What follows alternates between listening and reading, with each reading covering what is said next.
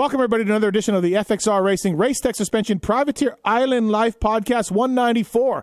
Anthony Rodriguez, he is back, Venezuelan, racing in Brazil the last few years, and didn't see this one coming. But uh, yeah, A Rod is back, uh, riding 250 Supercross for the MotoConcepts guy, team, so I'm looking forward to talking to him. FXR Racing, man. Phil Nicoletti, Enzo Lopes, Brock Tickle, uh, the whole club, um, J, J Mart, uh, all on FXR Racing. There'll be many other privateers out there as well. FXRRacing.com, designed by racers for racers. The 2022 stuff is looking really good. They got multiple lines as well, and they have uh, casual snowmobile stuff as well. You should go check out the FXR Racing uh, lineup. PulpMX30 is the code to save at FXRRacing.com. So, yeah, use that code and save with FXRRacing.com. Thank you to the folks at Firepower Parts firepowerparts.com.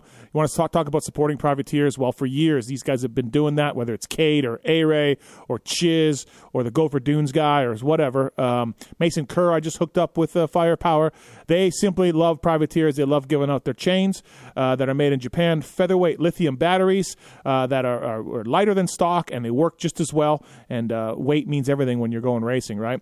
And also, they got oil now made by a leading OEM manufacturer. So they got a lot of stuff going on at Firepower Parts com. Thank you to those guys. Maxxis tires, MXSTs. Used by Cade, used by A-Ray, put into Supercross main events. They got something new and exciting coming this month as well, so stay tuned for that. Maxxis.com for more information. Light truck tires, trailer tires, great mountain bike tires over there at Maxxis. So thank you to all those companies for supporting us. Oh, and you know what? I don't think I said Race Tech. My bad. They are privateer proven. Pulp 2022 is the code to save, or Pulp 23, either one. Uh, thanks to the folks at Race Tech, uh, whether it's a suspension work, whether it's motor work, they'll have you covered. They work with a lot of privateer teams and a lot of privateers over the years. Shit, Malcolm Stewart won Montreal Supercross one year on Race Tech stuff. So they'll help you in. They got a, they got a, a uh, um, WP spring conversion kit they do really well in. So please check them out and get your oil changed, get the right spring rate, get the right uh, uh, uh, bushings and oil for the forks and make your suspension work better so your bike will love you as well. So uh, we'll tell you more about Namura, Roost, uh, Zools, and Seat Concepts as well. They're all on board with this show um, for 2023. I want to talk to Anthony here and get uh, get his story. So let's do that, and then uh, we'll be back to tell you some more about some more partners we have. But in the meantime, enjoy Anthony Rodriguez. And now, as promised on the FXR Racing Race Tech Suspension Privateer Island podcast, uh, a guy that I've known for a long time and Looking forward to catching up. He is back in America and he is riding Supercross again for the uh, Moto Concepts guys. It's Anthony Rodriguez. What's up, A Rod? How are you, man? Not much, man. How you been doing? I'm good. Thanks for uh, thanks for doing this, and uh, congratulations, man. You got a ride with the uh, Bullfrog Spas Honda team. They're they're very well uh, run team, good bikes and everything. Um, yeah, take us through that a little bit. Yeah, thanks a lot, man. It's been it's been a long journey to get back to the states again and race AMA Supercross is mm-hmm. something that's been in my mind this entire time. Obviously, the way things went for me, I didn't have the opportunity since 2019. And um, well, since I got back to California with the team, I've been riding the bike a few days here now, and it's been amazing. I love working with the team. Mm-hmm. Um, getting used to the 250 again after three years of not riding it has definitely been a little different than I thought. I thought it'd be harder than mm-hmm. expected, but um, yeah, overall, I'm very happy with what's going on. Yeah, that's that's awesome. How old are you now, by the way? Yeah, I look a lot older than what I am actually. Everybody asks me this question. I just turned pro when I was 18, but yeah, I'm um, I'm 27. Yeah, People okay. I think I'm above 30. right? No, must be the beer. No, I, I, thought you were around there to be honest. Yeah, yeah, but um. So okay, uh, you've been in, down in Brazil the last little while. Did you reach out to Tony Alessi, Mike Genova? Did they reach out to you? How does this come together where uh, you get another shot at this? So I was racing arena crosses in Brazil, and um, mm-hmm. you know, Josh Hill went down there, and Breeze, and yep. the series is getting bigger down there. And um, the last round was built by the same people that built the tracks for World Series. Okay. And so, I believe there was a lot of people watching this race just to see how these guys built the tracks. And um, actually, Tony Alessi hit me up after watching the race through Instagram, and that's how it all started. No, no way, really. So, wow. I remember Breeze telling me he was going down there, but honestly, I never even saw the results. So, so did you win? You must have won. Yeah, yeah. It was um, two days in a row event. Mm-hmm. They they they ran it as two different races for point reasons. Okay. So it was four moto total but two rounds, right? Yep. Um, over there, they do two motos per round, and I was able to win all four of them. So it was a pretty good weekend for me. Nice. Okay. So then Tony reaches out on Instagram and says, does he give you a tryout or does he just say, we're looking for a rider? Well, the conversation went as I like what I saw. I saw a mature rider that can put a lot of laps in, Mm-hmm. and there's a chance that I'll talk to you to be in our team for World Supercross and whatnot. And um, the conversation started like that, and things changed throughout the conversation, and now we're here getting ready to do West Coast. So are you doing the world then too, or is it just a West Coast ride for now? As of now, it's only West, Okay. but um, it is preparation in hopes of doing the World Supercross Sure. season. Look, you've always been fast in Supercross. You've got a lot of top tens. Uh, you crashed a lot, but I feel like, you know, you're older now. You, you've been away a little while. Like maybe this time racing moto and winning in Brazil will, um, like just mature you a little bit on the track, right? Like a little. I don't know. How do you feel getting back on a on a soupy track? Oh, I feel really good. It's definitely quite the story to tell. I feel like I've grown up a lot as a human being, not just a rider. I mean, in 2019, I had an injury caused by a mechanical issue, and um, I was out for six to seven months. And throughout that time, I picked up a regular sales job. I was selling coffee at Walmart and Publix's. No way, And, really? uh, yeah, and I, I actually decided to quit. It was a decision for me to quit that year. Mhm. I didn't want to do anything with dirt bikes anymore, and um, coronavirus hit, right? And Yep. um, the owners of the company that I worked for didn't want to let me go of the company, and they were very kind to me and Newground. And um, the guy actually texted me today, Phil, and he wanted me to do videos. So I started riding dirt bikes again to Okay. Be on the company on the marketing side of things. And I'm sorry that I'm telling you the long story. No, It's, go uh, ahead. No, go ahead. It helps a lot with the way I see things now. Yep. And then I started writing again, just doing videos. I learned how to backflip, and um, Okay. I just I started loving how to you know I started loving riding motorcycles again like I never did even more than when I was a child. Yeah. And then a guy got injured in Brazil for factory Honda, and they called me up, and I started racing again. So even though it wasn't planned, it happened, mm-hmm. and I've never loved racing more than I do nowadays. And with that being said, my approach to racing is different nowadays. You know, when I was mm-hmm. 18, I turned pro. I was a rookie at Star Racing. I knew they had bikes that could win.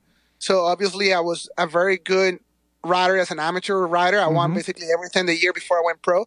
But I did get injured, and I went into the Supercross season with zero racing for almost a year. And then there I was with the speed to be top three. I was third for seven laps, but I was not used to the racetracks and whatnot. And yes, I did crash a lot because I wasn't prepared mentally.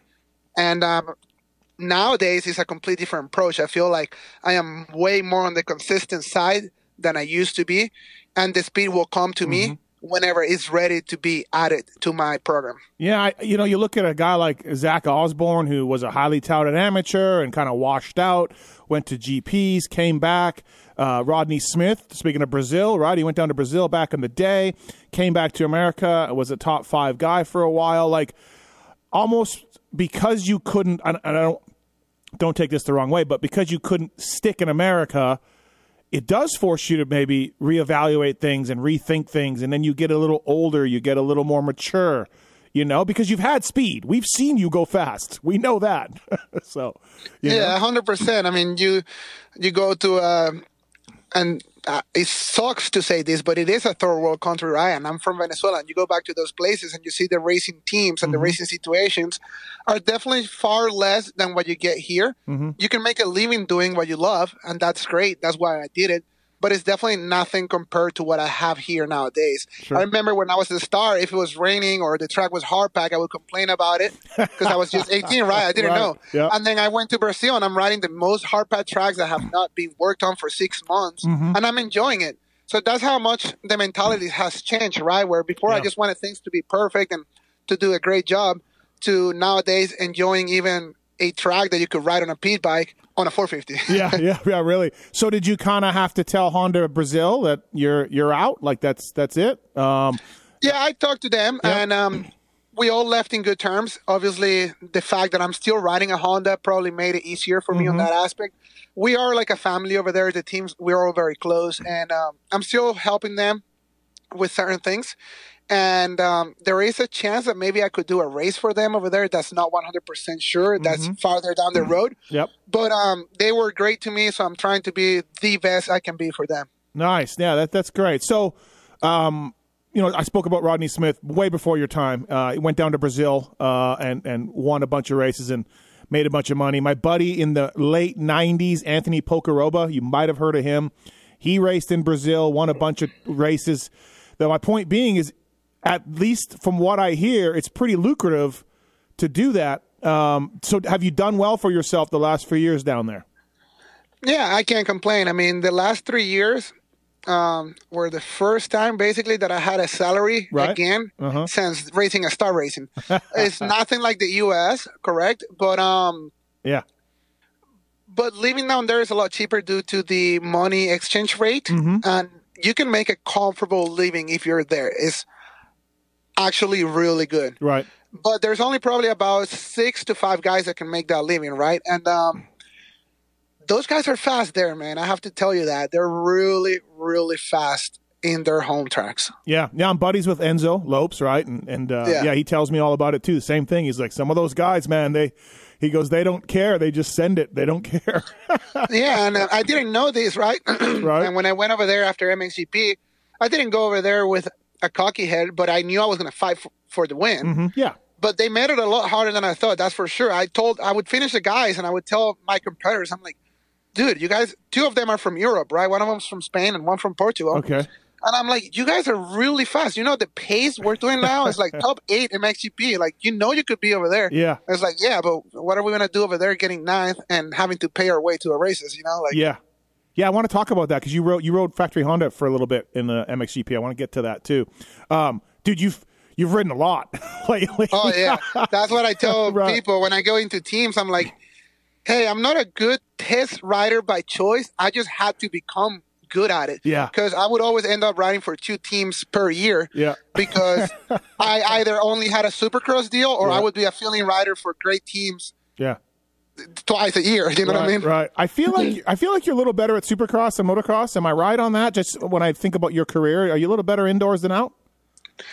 Um, nowadays, I feel like I'm the same. Okay. Back on my star days, I would say it was probably the same as well. Mm-hmm. Because, I mean, I got a top five at Hangtown, and that's not an east west race. You know what I mean? Right, That's yep. both 250s together.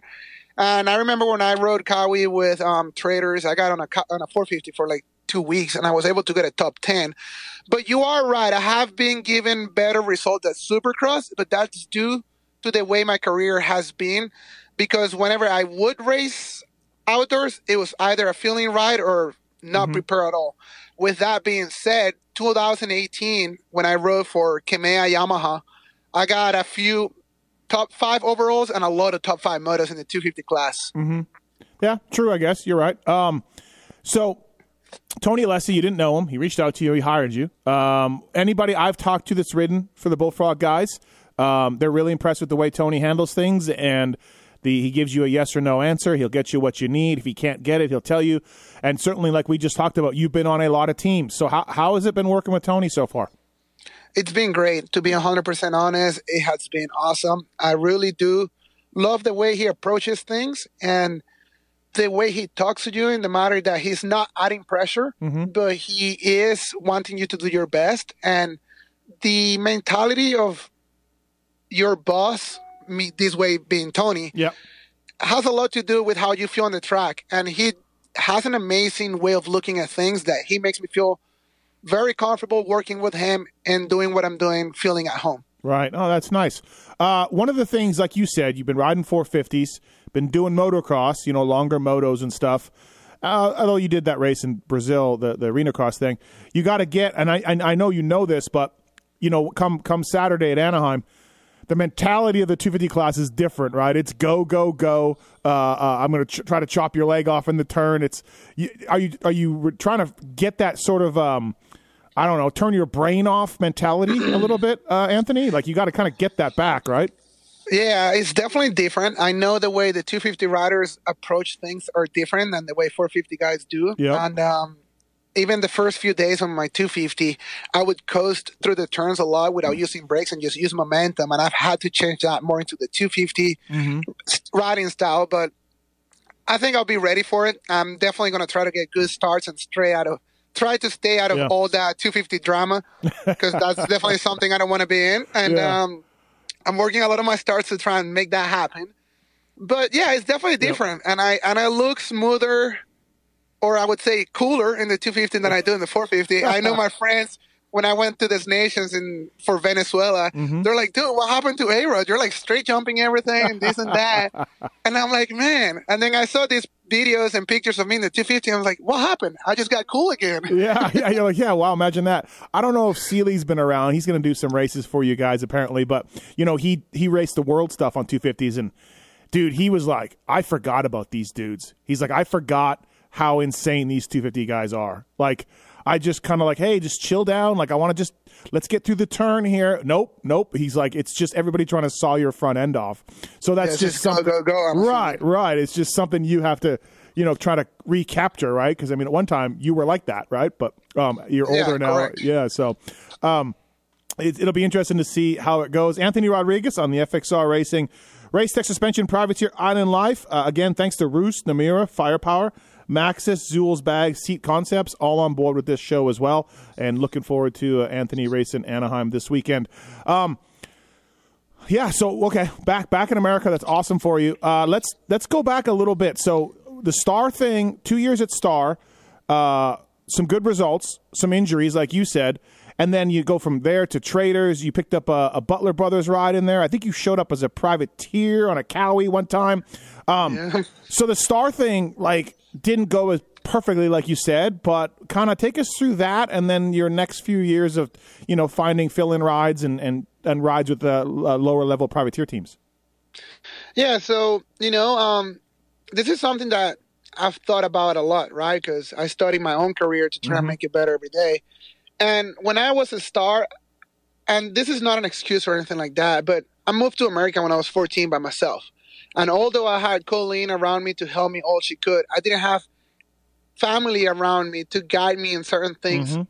outside of motocross. You know what I mean? I was just a child that raced himself to motocross. And I approached motocross differently then because I was just like, I got to win to get results, to get Yep. a job, to pay my bills. Because since I was 14, I have been doing that, right? And Yep. um, and it's crazy to think about it. When I was 18, I had just gotten comfortable living in America since I left Venezuela. You know, I grew up with a very, very close family, and I still do, but it's all over the phone. Yeah. And then it came the time where I needed to go to California, and even though I did for like a month or two at a time, it was it was hard on me mentally. Just Sure. being at a place, I just wasn't ready. I just wasn't ready, and I know there's a lot of 18 year olds out there that would be ready Mm-hmm. to just do these things, but I wasn't. And with that being said, I wish I would have been stronger mentally to move to California and spend the entire year in California getting ready with my team, but that didn't happen, right? So I can't go back in time and fix it. Well, also, And, um, also, also, uh, I mean,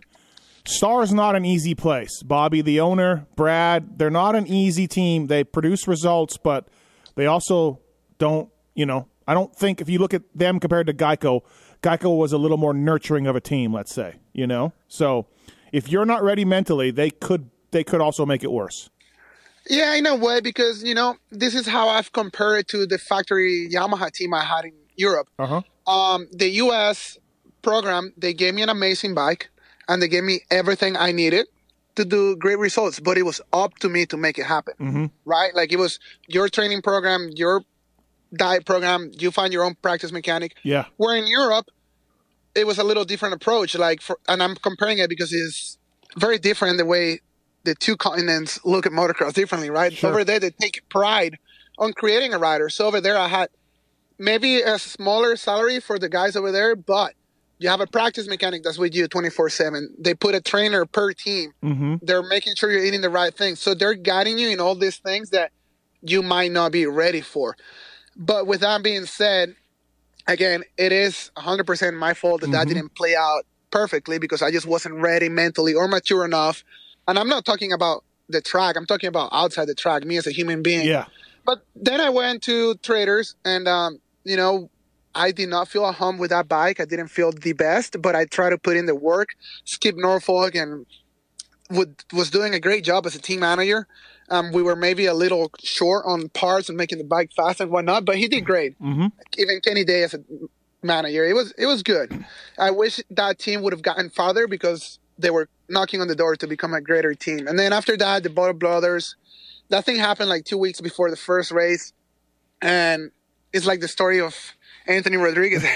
Every time I go racing, I just get a bike like a few weeks before, and obviously you're not 100% ready. Yeah. Then that same year, that's when after Vegas, I had no contract, and they called me to go to Europe to race for Factory Yamaha. And first race, I got like 14th, and I ended up getting fourth as the best motor. So those six months with that team really did help me at looking at things differently Sure. and Yeah. preparing me. And I realized how, hey, you can't get the best result with one month of preparation. It just doesn't happen. So Yeah. the following years after that, whenever I got a bike or a team or an offer, I wouldn't go in and expect to get the great best results in the first few rounds. Like, right, I know it's a work in progress. And now mm-hmm. with the Smart Top team, it's a little different because I've been on a ride for the last three years, even though it was in South America. Yeah. I actually had been riding and training.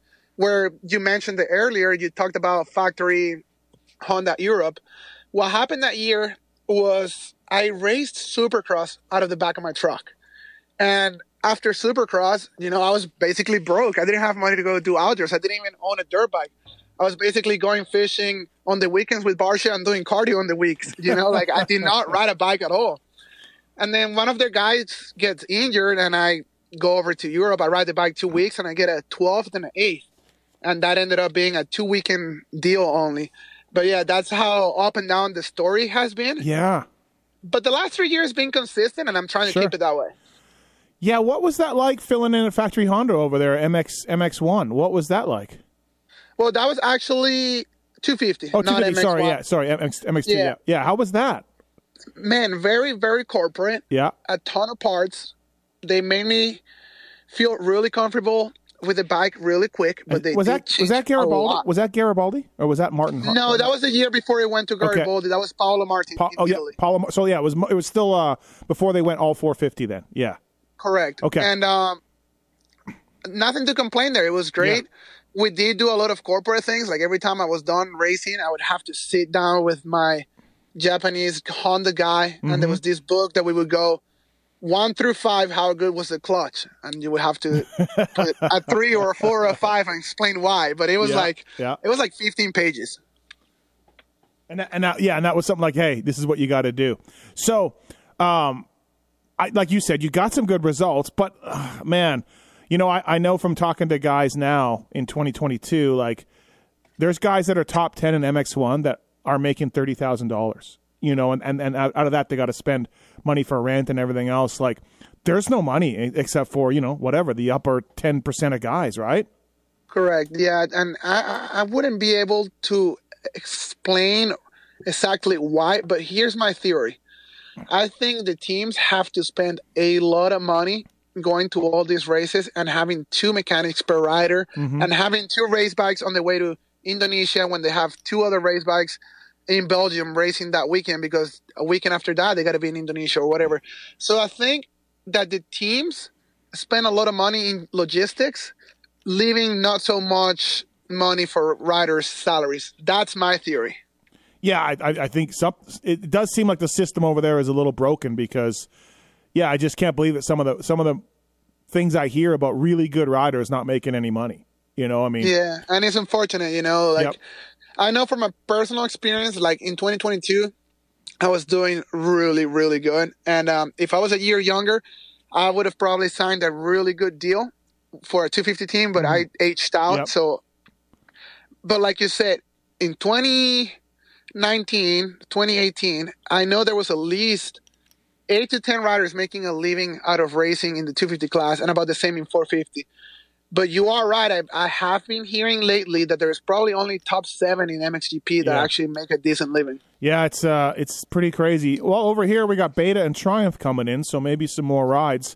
Um, ultimately, Anthony, I mean, if this season goes well, you'd like to stay here, do world stuff, and, and stay here longer, or or is this? Do you think your return to the USA is just for a year or so and then you'll go back? Like what what what do you what would you like to do? So I was talking to my mechanic about that today, and I'm like, I love that the team is with me 100% as in we're not asking you to get a certain result. We want you working. We want you putting your 100% and racing every weekend. We don't want you going over your head. And I told that to my mechanic because I'm like, I want to get results that are good enough to stay with this team for as long as I can because mm-hmm. I enjoy working with them. I like the bike. I obviously like living in America. This is home to me. I've lived more here than I have anywhere else.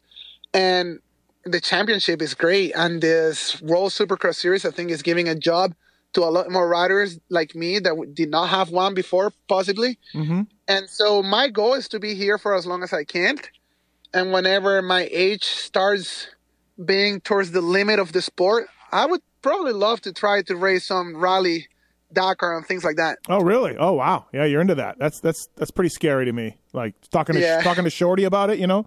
Shorty Shorty did it, and it's just like seems insane to me. But yeah, yeah. when whenever I had that regular job, then I switched over to the marketing yeah thing. One of the videos was the Reno to Vegas race. Oh, it was 500 miles, and I man, I I I probably never enjoyed riding a dirt bike more than I did that day. It was oh, that's cool. I loved it. How long did you go without like really riding, or when you decided to quit? Oh, so that was probably a good eight months, 100% out of the bike. And when I did get on it, all I did was that 500 mile race. And I didn't even do the whole 500 mile, right? It was yeah. a three guy team. Yeah. And my buddy Christian let me use his 250 to learn how to backflip at McNeil's. So that's all I did in 2019, basically.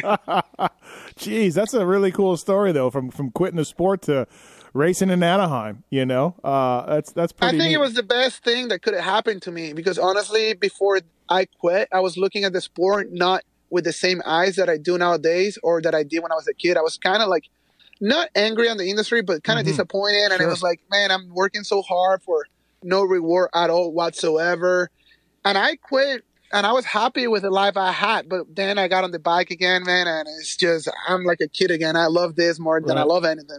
Thanks for listening to Anthony Rodriguez on the FXR Racing Race Tech Suspension Privateer Island Life podcast. Don't forget, FXRRacing.com and Race Tech. Big supporters of this show, big supporters of uh, lots of things we do at Pulp. So, also Namura Pistons for over 20 years. Namura has been pushing the limits of value and reliability in the world of engine components. Whether you're restoring your 80s race bike or rebuilding your 450 motor, Namura has what you need, featuring a full line of cast and forged pistons, connecting rods, gasket kits, and coming soon, engine valves and complete cylinders. Follow them on Instagram for giveaways and exciting new products in 2023. And uh, please follow the Namura Invictus Speed Crew this Supercross season. They're helping out uh, those guys and doing good, big things, supporting the sport. So thank you to the folks at N- Namura. As well, we got Seat Concepts on the board with us. Uh, super stoked to have those guys on. They're proudly uh, ha- handmade and developed in USA by true motorcycle enthusiasts. Seat Concepts offers a wide variety of seat options from stylish replacement covers to complete seats as well as various height and width profiles. Please check them out, seatconcepts.com. The best part is the code to save is uh, PulpMX23 is the code to save at Seat Concepts. These guys are all things seats. Whether you're hitting the motocross track or gearing up for a trek across the country, Seat Concepts has something for you. Uh, thank you to those guys for coming on board with us. RoostMX as well. RoostMX.net, 48 hour turnaround for those guys, and custom graphics, custom uh, um, uh, pit shirts easy ups, all that kind of stuff. So thank you to those guys. Um, RoostMX.net. Pulp Nation is the code to save. So you want some graphics, you want some number plates, you want them done right, and you want them done fast. Pulp Nation is the code to save at RoostMX.net. Thank you to those guys. Zool's bags as well. Traveling uh, made easier with the folks at Zool's. They have a ginormous gear bag that'll fit everything you could possibly want. And then they have the carry on stuff and uh, the normal size ones as well. So please check out Zool's bags. Zool supports PulpMX Fantasy. We're stoked to have those guys on. So uh, thanks for listening to this podcast. Myself and Arod. Here's the rest of it. How does call? How do you end up at Colleen Millsaps when you're 14? Like, uh, you know, obviously Ernesto, we know Ernesto Fonseca stuff, and we know other guys that have done this. But how do your parents just drop you off because you're really good at motocross? How does that all happen? It was kind of like that. Um, I was really good at the Venezuela level. Mm-hmm. And um, my dad doesn't know this, but I was ready to quit. I was, I knew the, I knew the track that I practiced on, like the back of my hand. It was the only track I rode until I was 13. You know, like it was hard pack, easy, no rush. Mm-hmm It was just too easy, right? And um, I won South American races and things like that. And there was no really a challenge for me, so I kept bothering my dad. Please take me out to America. Like there's doubles, there's rods. and the bigger reason I kept asking them this it was because I was I was kind of bored at home. Like Yeah. it was it wasn't challenging and it was kind of like the same. And I'm not saying racing, I'm talking more about the practicing. Yeah, yeah. Races are always challenging, right?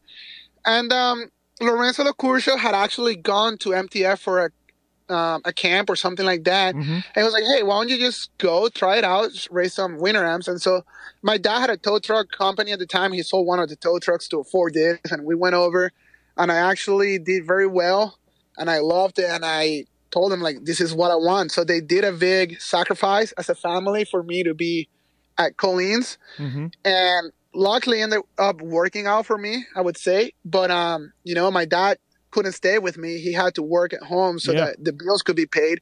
Colleen had a lot to do with my career because she helped me a lot. If it wasn't because of her, we wouldn't be talking today. And also, her facility just helps a lot, right? You're coming Right, from another sure. country. You don't have to buy a house, right? You can just buy a motorhome and your utilities are there, your tracks there, your gym's there. I was a 14 year old that couldn't drive, so everything was at the same location, and I had people looking after me. So that was the only possible way that could have been done. Yeah. And at the time, all I knew was how to twist the throttle, right? I didn't have technique. So Yeah. she was really good at reforming me, remaking me, I would say, and teaching me the right way of doing things. And then Barcia's trying to take your front end out everywhere, so it's perfect. You Actually, he tried taking everyone out but me. yeah. Okay. He liked me, and I, I was coming. I had a bad a bad knee, so Colleen told me, "Hey, please don't take this guy out. He has a knee that needs some work on." So yeah, I had I Yeah. had no takeouts from Bam Bam. Oh, that's good. Good to hear. Oh, that's good.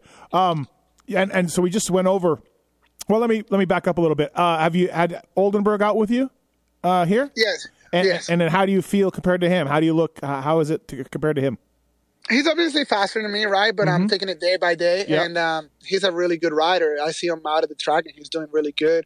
I would say I'm around a second slower than him. Yep. Um, hopefully at the races I can be closer than that. But again, this is a work in progress. Sure. I'm not expecting to go out there and get a top five.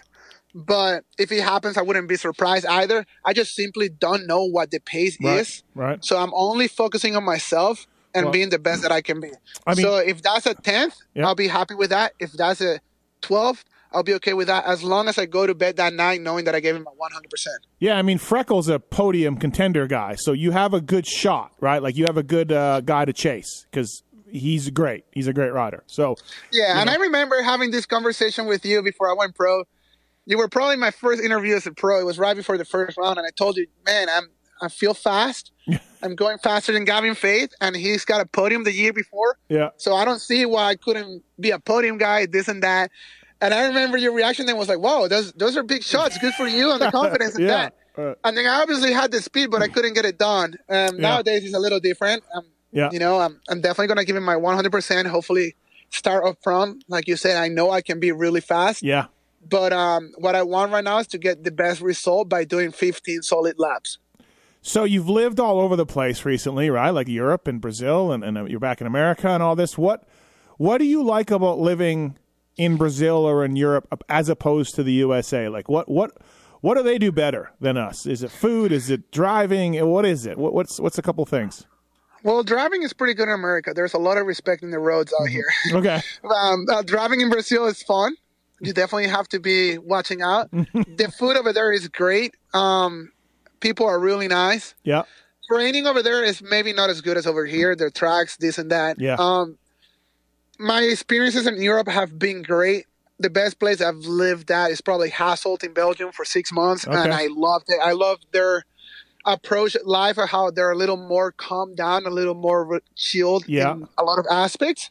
But I definitely have to applaud USA for being the most professionals when it comes to getting things done at the right time and the way people say they're going to do it. Mm-hmm. okay, yeah. Like you can trust an American word more than you can a South American per se. Not in a bad way, but Do you, do you mean like in the moto industry or like just a plumber? If you just call a plumber, you know he's coming at three o'clock in America, and in South America, the plumber may never show up. Is that what you mean? Or that's kind of what I mean. Okay, yes, you right. know where I'm coming from.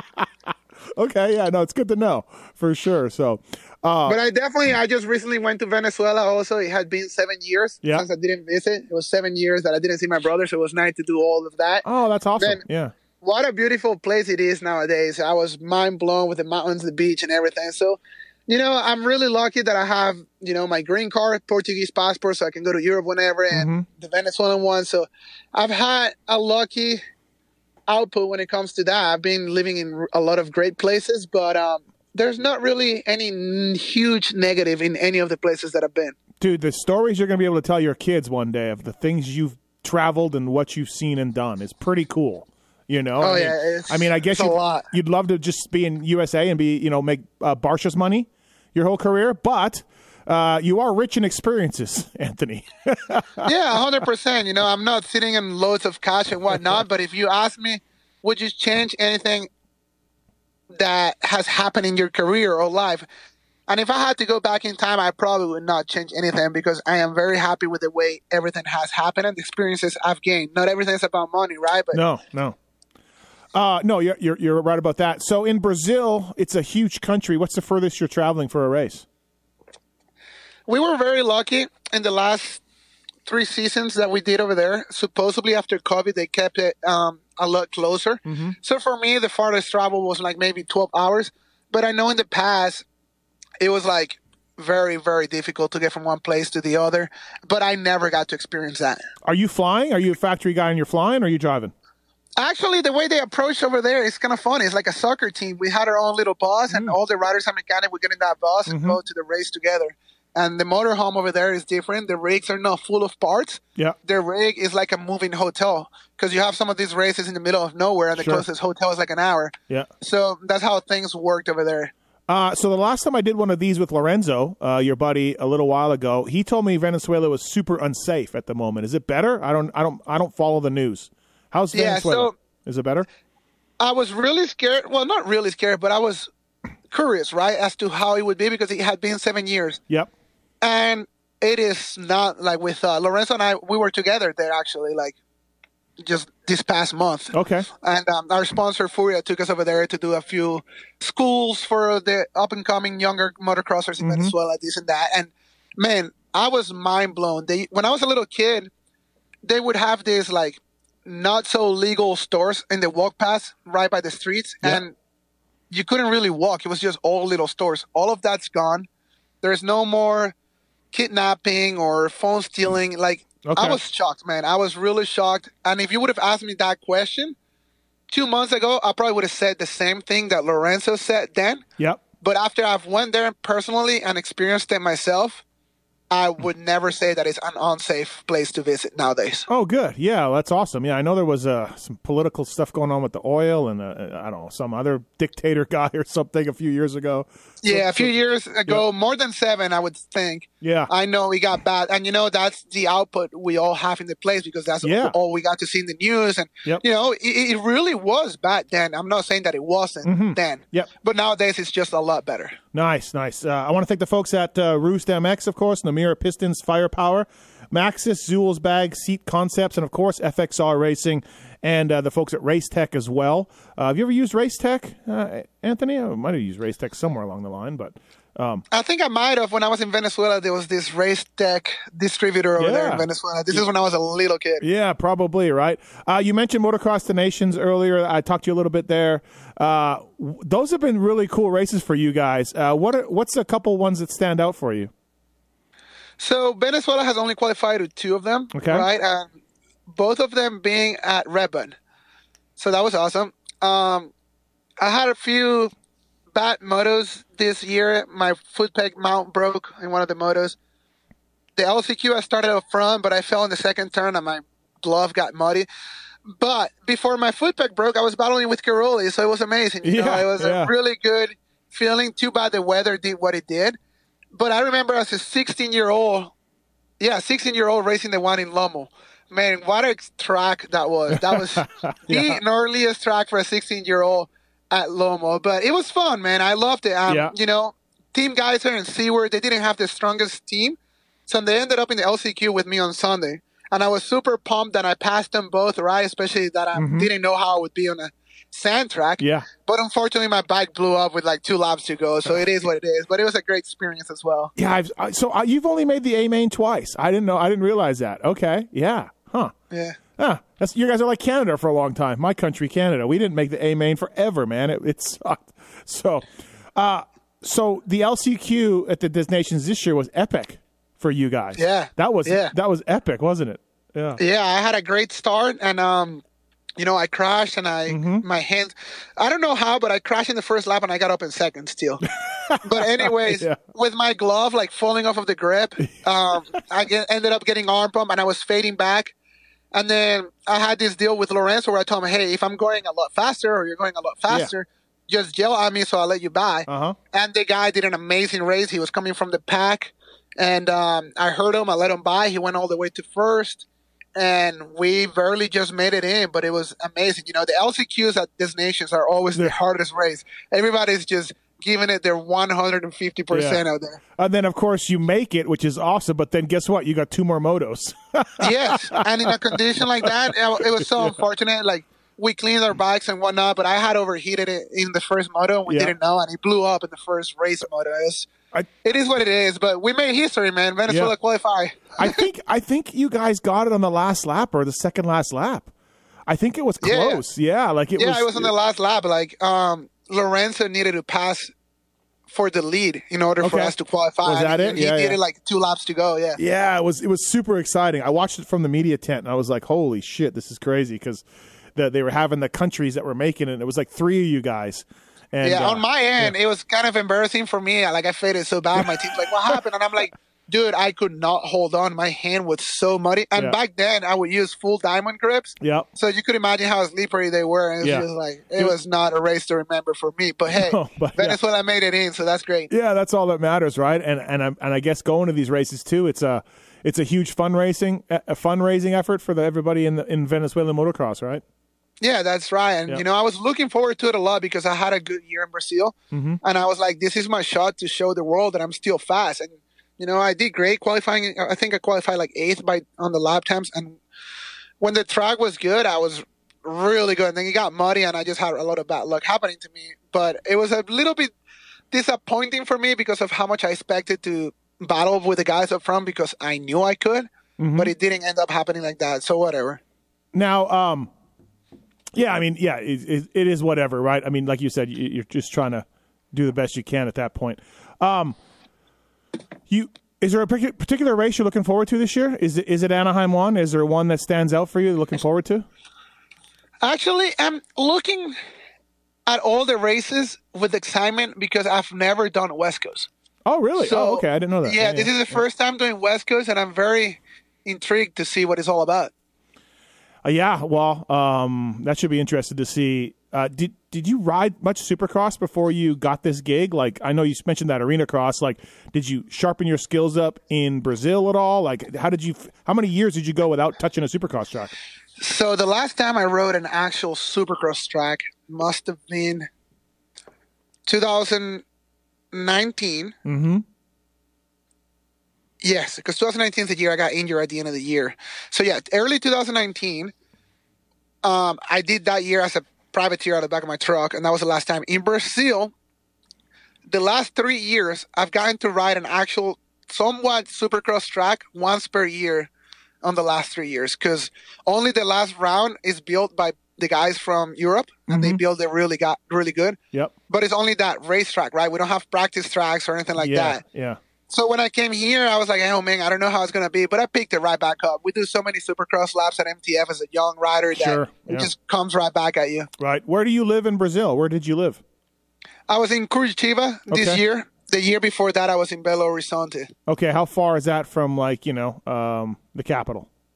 So I'm like four hours south of Sao Paulo when I was in Curitiba. Oh, okay. All right. Uh, I saw a video from that arena cross. Now that I thought about it, uh, it was on it was on Brees's Instagram, I think, and had a really low ceiling. It looked like, and a, but it looked like a fun track. Like it had some red and white uh, tough blocks everywhere and stuff. So yeah, it looked kind of neat. Looked kind of fun. Yeah, those that track is really good, man. It's I- I would say that it's a little bit bigger than an arena cross, Mm-hmm. smaller than an actual supercross, but in the rhythm sections, you have just the same height and distance in Supercross. No, okay. So yeah. Wow, dude, what a story. Tony Alessi watching the race. DMs you. You must have been like you must have been like, is this really Tony Alessi? Is this really Tony? yeah, man. Like the whole team and I, we were celebrating, doing burnouts Yeah. and this and that. And I didn't see the message until the morning after. and I'm like, he must have butt dialed me when he was stalking me or something. that's that's awesome. So two things come to mind when I think about uh, some of your crashes that I've witnessed over the years. Two two ones come to mind. First is the Glen Helen one, where you went all the way down the hill. You Oh, yeah. uh, and then there was one at Budds Creek where you went too far to the right and you landed on the bank of the finish line. Um, I think that was with Butler Brothers. Uh, was that what year was that? Do you, do you remember that? You Wait, where at? at Budds. Uh, No, I didn't race outdoors you for. didn't. You didn't do okay. Uh, oh, that was a Honda. That was at the back of my truck. was yes, I that your remember okay? that mud oh, race. Oh yeah, yeah, yeah. So those two come to mind. Uh, they were big ones, dude.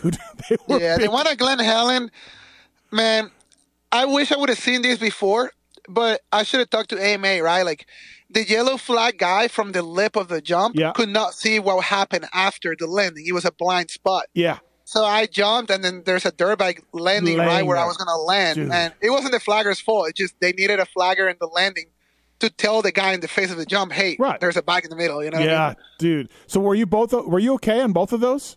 Like Yeah, I was 100% okay. No, Okay. The one in Budds Creek, I got cross-rutted in mud, and Yeah. I actually dislocated my left wrist, but they put it right back in place. I didn't even need surgery, luckily. Oh no way, really? Because that one was just like a, like you hit the wall, stopped, cartwheeled, eh, just boom! It looked like a bomb went off. Yeah, yeah, no. I, I got cross-rutted right before the face, whiskey Yeah. throttle to the side, Yep. and it wasn't a pretty crash, but luckily I got away pretty good. Okay, so we talked about all the bikes you've raced lately, all over the world, not including this MotoConcepts bike because I don't want to get you in trouble. Uh, we know that this bike is your best bike ever. We already know that. but uh, what has been the best bike uh, that you've had? Like I, I think about all these 450s and 250s, and which one stands out for you? These ra- different teams you've been on. You know, it's crazy when I answer this question because people don't believe me. Okay. But my 450 in 2012 with JGR suspension, you know, that big old Yamaha that nobody really liked. Yeah. I love that thing for some reason. I really, really love that 450 in Really? 2012. Yeah. And then I would say that the best handling bike was probably my HRC bike in Europe. mm-hmm. Definitely not the most power, but it was definitely the best handling I've ever had. Huh. I would not have thought you would have said 2012 Yamaha. That's for sure. Yep, nobody nobody expects that answer. But No. man, I remember how fast I was on that thing and how comfortable and consistent I was, and Yeah. it, it was good. Right. I, I feel people either loved the thing or hated it, and like ninety percent of people hated it. Yeah. Right? So What was the best track you've ever raced outside of the USA? that's a good question. Um, I would say Turkey in Europe is the most fun, Yeah. but maybe not the best for racing. And um, the one in Brazil that we just had, forgot the name, the last round of the outdoors. Man, what a fun track! That was amazing. It was like racing at Barcia's compound, you know. But Okay, it's yeah. very unlikely that we like the tracks over there. This one was just someone who knew what they were doing and Yeah. they spent the money. A little 65 rider, I think his name was Octavio or something. Mm-hmm. His dad made the track and it was mind blowing. Oh, that's cool. Yeah. Huh. Well, uh, thanks for the time, man, on this Privateer Island podcast. Uh, it's really cool to see you back. It's a great story. I hope it goes well. Um, you know, just a guy uh, coming back to America. And I, like I said, I think you'll be a little smarter, right? You're a little older, a little more mature. You've been around. Uh, we know you got the skills, so yeah, I, I think this is going to go well for you. And then, and then Tony Alessi's going to look like a genius, Anthony. Hundred percent, yeah. And thank you for having me. I appreciate your time, and I hope that people love this story. And I hope the story keeps growing from here on. And like you said, yeah, Yeah. 15 strong slab and trying to get my best results, and hopefully making the tail end of the story the prettier that it's been. Yeah, absolutely, man. Well, good luck with everything. I'll I'll see you. I'll see you Saturday uh, at Anaheim, and uh, and yeah, man. Thanks again for the time. Thank you very much. See you then.